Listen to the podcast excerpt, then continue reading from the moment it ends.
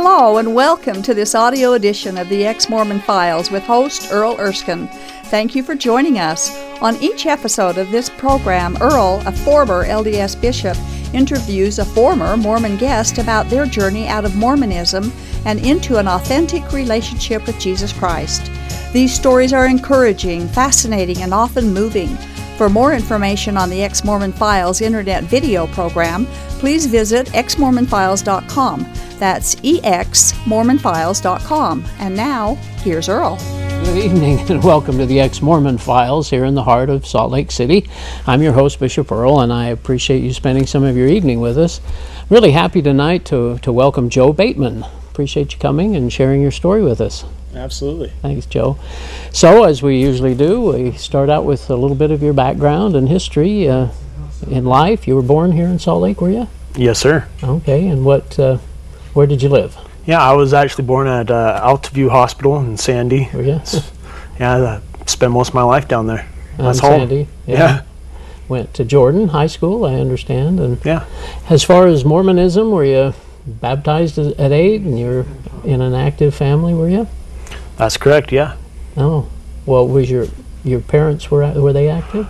Uh, no, um, they were actually excommunicated because of me, my, my birth. My dad actually uh, lied to the church that Oh. my folks were married when Oh. I was conceived. So they were excommunicated, but uh, my father, he did his best to not so much set an example, but raise me as a Mormon, to Yeah. raise me to be a good and faithful Mormon. Yeah, he had a testimony of the church, I'm sure, and Yeah. felt like it was true and all. And so, did you uh, baptize at eight, I guess, and then became a deacon at twelve? And Correct. Were, were you active then? As Yeah, I was baptized. and stuff, and went to church. Yeah, I was baptized at eight. Um, that was a really, really big event for my father. Um, in fact, my mother's brother, my uncle um, Scott, he baptized me, and I have uh, Book of Mormon and a Bible in print with my full name, and everybody that was a part of it signed it, and um, you know, with love from your loving father. I mean, it was a really big event because everybody else kind of fell away, and I was the one that was, you know, pursuing and doing the right things I'm supposed to be doing. I was ordained a deacon, and then um, progressed, got close to, uh, uh, really close with the bishop. I changed churches a little bit, but um, when I was going to be ordained a teacher, that's when everything kind of just really hit home. Because I always kind of questioned, I was always kind of a skeptic.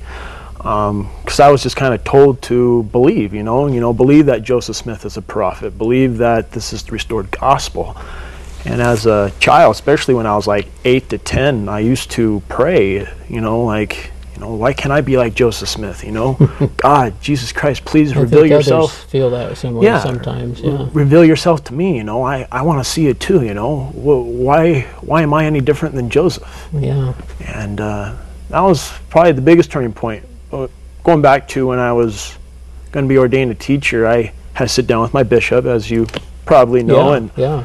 To be interviewed for yeah, yeah. worthiness and everything. Yeah. Exactly. Yeah. And um, kind of went through basic things and asked me what my lifestyle's like, school, and what do you do for fun, and all that sort of thing. And I was honest. I mean, um, I, And maybe you shouldn't have been, huh? yeah, all my other peers weren't, and they they were ordained and moved on, and I didn't really mention anything about them because I was so overwhelmed. Like, you know, I, I I should be honest. You know, I was looking at things I shouldn't be looking at, and doing things I shouldn't be doing. And at that point, when my bishop understood that, he he said, you know, maybe we should we should wait a while Wow. and and work together. And that's when I just kind of like, you know, I said okay, but when I left, I mean, that was it. I just I didn't care anymore.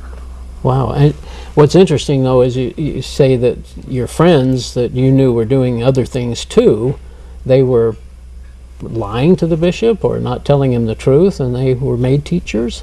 Oh yeah, I mean, um, when we were playing church ball, some some of the other guys are a little bit older than me, so they were ordained first. And uh, you know, we'd be playing church ball, and it'd be like while playing church ball, you know, they're throwing some minor curse words under their breath around, and you know, just little things. You'd be like, you shouldn't be doing that. And you know, when it comes to partying and you know, smoking a cigarette or drinking beer or, or looking at girls a certain way, I mean, we were all doing it together. So it's just kind of like, But here they were not. there's something wrong with what you're doing. You shouldn't be doing that, and you shouldn't be progressing when I'm not. Yeah. So, yeah, that's an interesting part of, of trying to live the law too. Is is a, a hypocrisy that comes into play, right? People are absolutely. one thing, say one thing, and do another.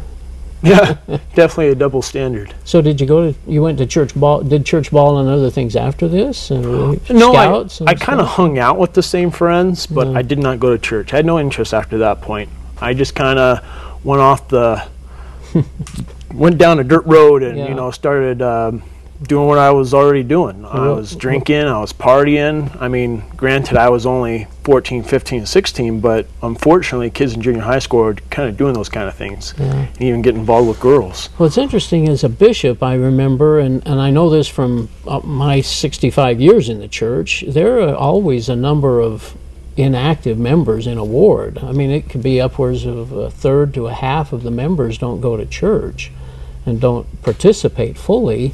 I, I always had the sense that they knew the church was true and they, they probably wished they could be active or keep the commandments or do whatever they needed to. Did you feel that same way? Did you wish that you things were different? Um, yes and no. I mean, like I mentioned, I was kind of, you know, do as you're told, not as I do. Just do it anyways. So I, I, that's the kind of approach I had. Is I just did it because that was what I was told to do. And then I kind of became rebellious, especially during that, um, you know, when I was going to be ordained a teacher. So, Right. as far as that goes, um, I, because of the hypocrisy, I just, like I said, I just didn't care. For other people that do, like, oh man, why do I fall short? And, you know, why me? And, you know, it's that emotional bondage that the LDS church kind of creates around itself. And um, Yeah, I just didn't care. I just pushed through it. Interesting. It's kind of a mature way of looking at things. What'd your dad say? Was he Um, disappointed? Yeah, he was extremely disappointed, but at the same time, he had no room to really speak because he wasn't. He didn't set the example. He was already excommunicated because Oh, of and he never returned. me. back, Yeah, no, he believes wholeheartedly, and we still talk about it time to time. And I mentioned things about you know like the great apostasy. You know, if you look at that, you know, it, it blows the doctrine now of the water. I mean, how can you believe something like that? So he still has a hard time with that. He didn't really care. You know, he just wanted me to be a, a good man, the best man I could possibly be. So Yeah. he encouraged me, but he didn't have much to hold on to. Oh, interesting. So what happens then in these next few years that you're saying you kind of went the way of the world, I guess, a little bit, and Yeah, exactly.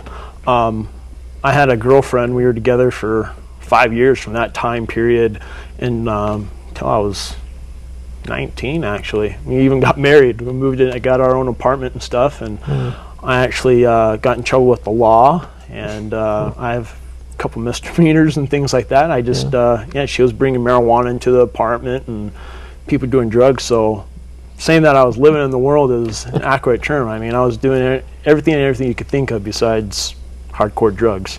did you feel guilty that you weren't?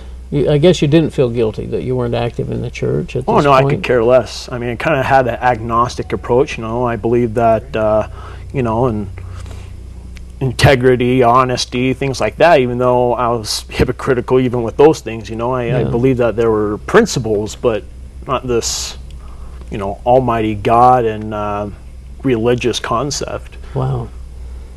And did you, uh, your wife, was she not not an active member or wasn't a member? Yeah, Ashley, my um, ex-wife, she was not a member. Oh. She kind of grew up just, you know, not a part of any religious or spiritual upbringing by any means. Yeah. So uh, that's probably part of the reason why you kind of connected. You know, or just kind of of the world. You know, you know, you know,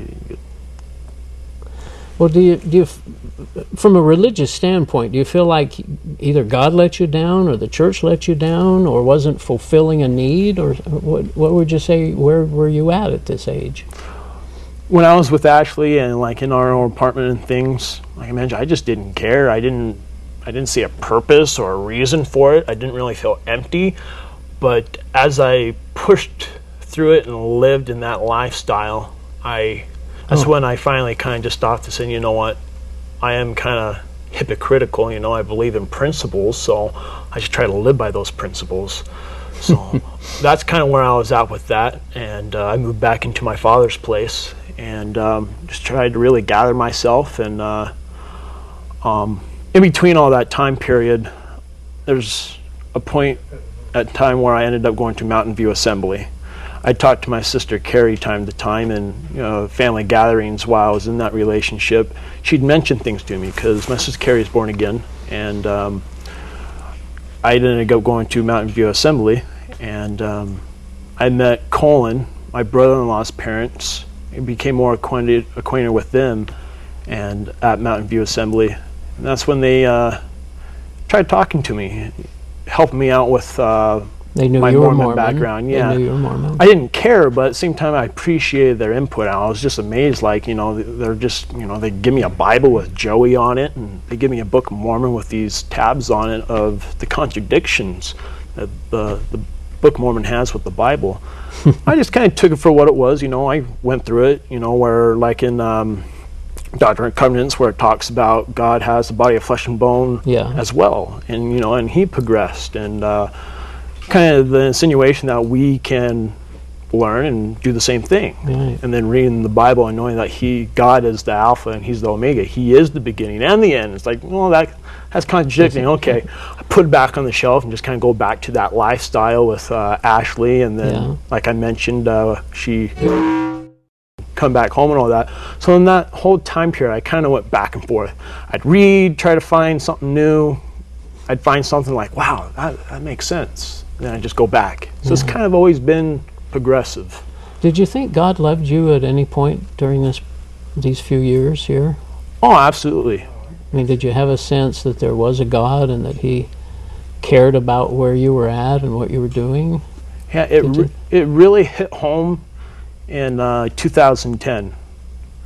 That's when I uh, was really focused on principles. That's when I took more time with that Bible, the New International Version that uh, Colin's parents gave me, and really started going through each tab and and um, kind of going back to the way I was when I was a kid, praying and asking for guidance. And uh, there was an occasion at Mountain View Assembly where I just put my hands in the air. I didn't really, I didn't mean to do it. It just kind of happened naturally, and um I, I just, I didn't completely believe, but I knew, and it just felt right, and I had more knowledge. I was more aware intellectually. And I, I just asked God, please come into my life and, you know, guide me. You know, I, I'm lost. Just, just help me Yeah. and that's when it just kind of everything started like a like a sculpture you know you start cutting away the unessential Yeah. the unessential started just falling off and um, as i started just paying attention to what i'm watching and what i'm doing and um, stopped going to clubs so much and i ended up uh, meeting lindsay my, my current wife. We actually met online. Oh, and um, she was in community college uh, studying musical theater and um, I didn't realize she was actually from Utah until she uh, came out and told me and she tells me that she lives in Sandy. I was like, oh, that's so weird because you know I live below the Alta View Hospital. Yeah. Come to find out she literally lives like two miles away. At the time she's at Wyoming Community College and when I first saw her picture I thought, man, that's an intelligent, you know, she's smart, she's in college, she's beautiful, you know, that's the kind of woman I need in my life. And when she said, uh, you know, she's Christian and um, asked me if I'd be willing to read the Bible and pray with her over the phone and things, you know, I thought, wow, this is this is really good. You know, I, this is what I need. yeah. You know, maybe this is where God is guiding me because I'd have those moments where I just kind of stop and, you know, is, am I doing the right thing? Am I going in the right direction? Yeah. Help me. Help Yeah. me, God. Exactly. yeah. So uh, along the journey, I definitely had those moments w- where, like Lindsay and our conversations and praying together and talking, it's like, wow, this this is real. You know, it's been revealed to me that you know this is where I need to go. And then reading the Bible and digging into it, it's like, wow. I start seeing more of the contradictions of uh, the Book of Mormon and the, the LDS faith, and that's when uh, I finally realized it's more than just asking God to come into your life that one moment like I did at Mountain View Assembly. I mean, that was a profound moment in my life when I did that. But as my progression, my journey continues, I realize how much more important it is as a Christian to basically do that daily. Yeah. Basically, ask God, guide me, help me. You know, He even says in the Bible to pick up your cross daily and walk with me. So, I I get a little bold-headed sometimes when I'm thinking, you know, because I, I still make mistakes, but I still ask for help every day. And I think a lot of Christians they they forget that they they put themselves in a position and like, yes, I'm saved, but then they don't do anything. They don't. I, I was just it. Yeah. So, yeah, that's that's pretty much where I'm at. Wow. So, I mean, as as a Mormon, did you have any sense of Jesus and uh, in your life? Up, I guess up through fourteen, at least. Uh, Um, now looking back, I like to say yes, because I feel like the whole way, even though I didn't let him in when I was doing things I was doing, even though he was knocking on the door, trying to let me know, you know, knocking on my heart, let me know you shouldn't be doing that. You know, when I had those moments of fear and trembling and not where I'm at, I feel like he was there. yeah. But at that point in time, I just felt, you know, lost. Hmm. Wasn't quite sure. Yeah.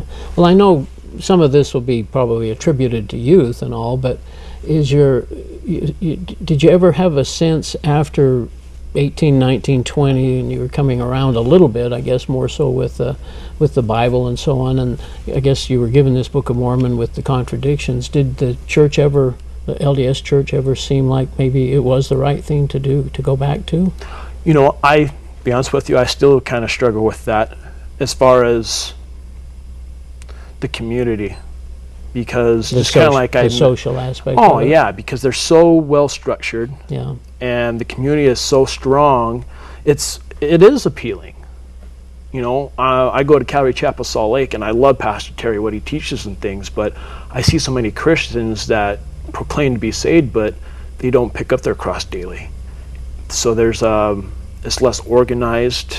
Um, people are kind of battling against each other, and that's why the LDS Church becomes kind of appealing in that mm-hmm. sense, just organizationally. It's hard for some to give that up. yeah, isn't it? exactly. But doctrinally, that's what keeps me away of saying, you know, you know, intellectually and through reason, just by looking at the Book of Mormon and the Bible, that there's contradictions. Yeah. So I constantly refer to the Bible, you know, um, when Jesus is talking to Peter, upon this rock I'll build my church. I, ref- I refer to that often in my mind and in, the Bible to remind myself that is the pivotal point in Jesus' life that obliterates the Book of Mormon. because the whole idea of Joseph Smith's vision and everything is based off of a great apostasy that we fell away from the principles. Right. And that one verse lets us know that it's never been gone. Yeah. My verse in that regard was uh, where two or three are gathered together in my name, I am there also. You know, and and there never was a time when there weren't at least two or three gathered together in Jesus' name. You know, so it, it, the apostasy and for other scriptures that that don't really support an apostasy. So you've taken a different look at the Bible now, for sure, right? Oh, absolutely.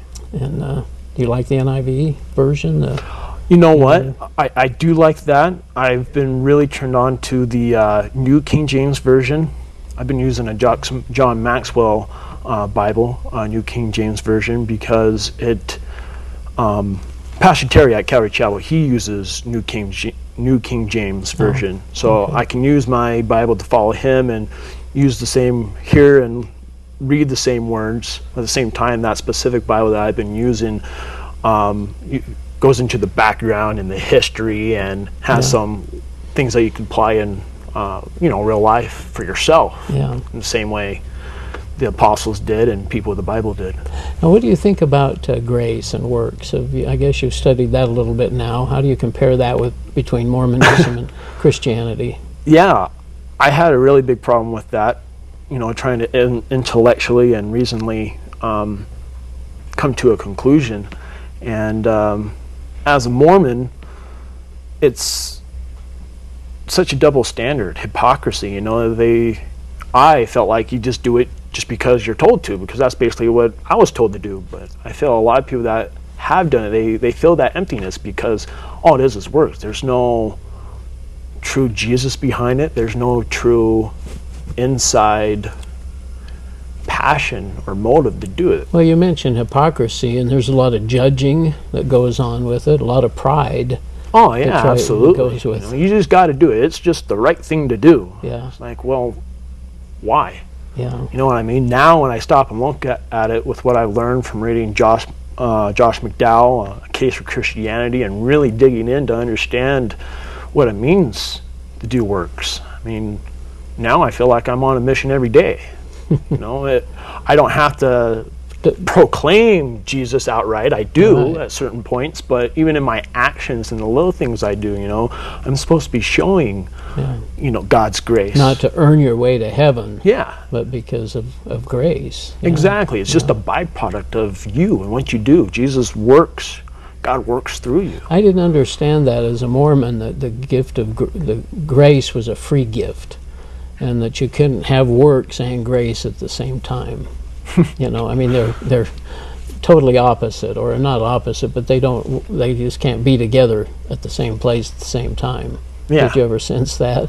Oh, absolutely. Because that's the sense a lot of um, Mormon missionaries put it. Uh, I mean, I went to church part of my life in um, uh, North Salt Lake. I grew up part of my life with my mom in um, North Salt Lake, Eaglewood. Henry Eyring, he uh, Was in your ward, in my ward. I mean, I went to school with his son. so you met him, and Yeah, yeah. I was well acquainted with his son. I went to church uh, with his father, and you know, I was a part of that community, and just that sense of you know, you got to do the works, and then the grace will come.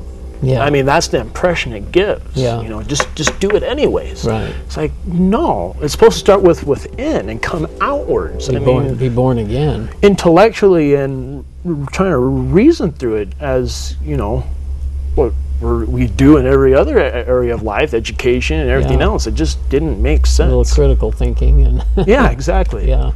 So, did you, uh, when you went to this mountain assembly the first time, what did you think of the Christian uh, experience the first time you went? well um, i was nervous i was astounded you know it was a different concept. So different than, yeah. Oh yeah, they had a rock band and things going on. I was like, wow, this is very, you know, I thought that was crazy evangelism when I saw it, but Yeah. I've learned otherwise. There's even more evangelism that's a little like, whoa, that's a little different. But you know, we're all we're all the same. We're all after to learn and grow in Christ. And to praise Christ, right? Praise yeah, God. but my uh, yeah, my first experience was wow, this is this is different. But um, okay, let's let's you know, I I was interested. Show me what they're I've always had the mentality I'll try anything once. It's kind of hurt me, but at the same time, it's helped me with my journey to understand and to grow. Yeah. What do you think the Mormons most misunderstand about Christians? Do Christians have values and youth programs and take care of their children and concern about marriages and all that? Oh, absolutely. I think the biggest misconception with Mormons is they they feel obviously number one they feel they, they have the restore gospel, so they feel they have the complete principles and the complete way of life into eternal life.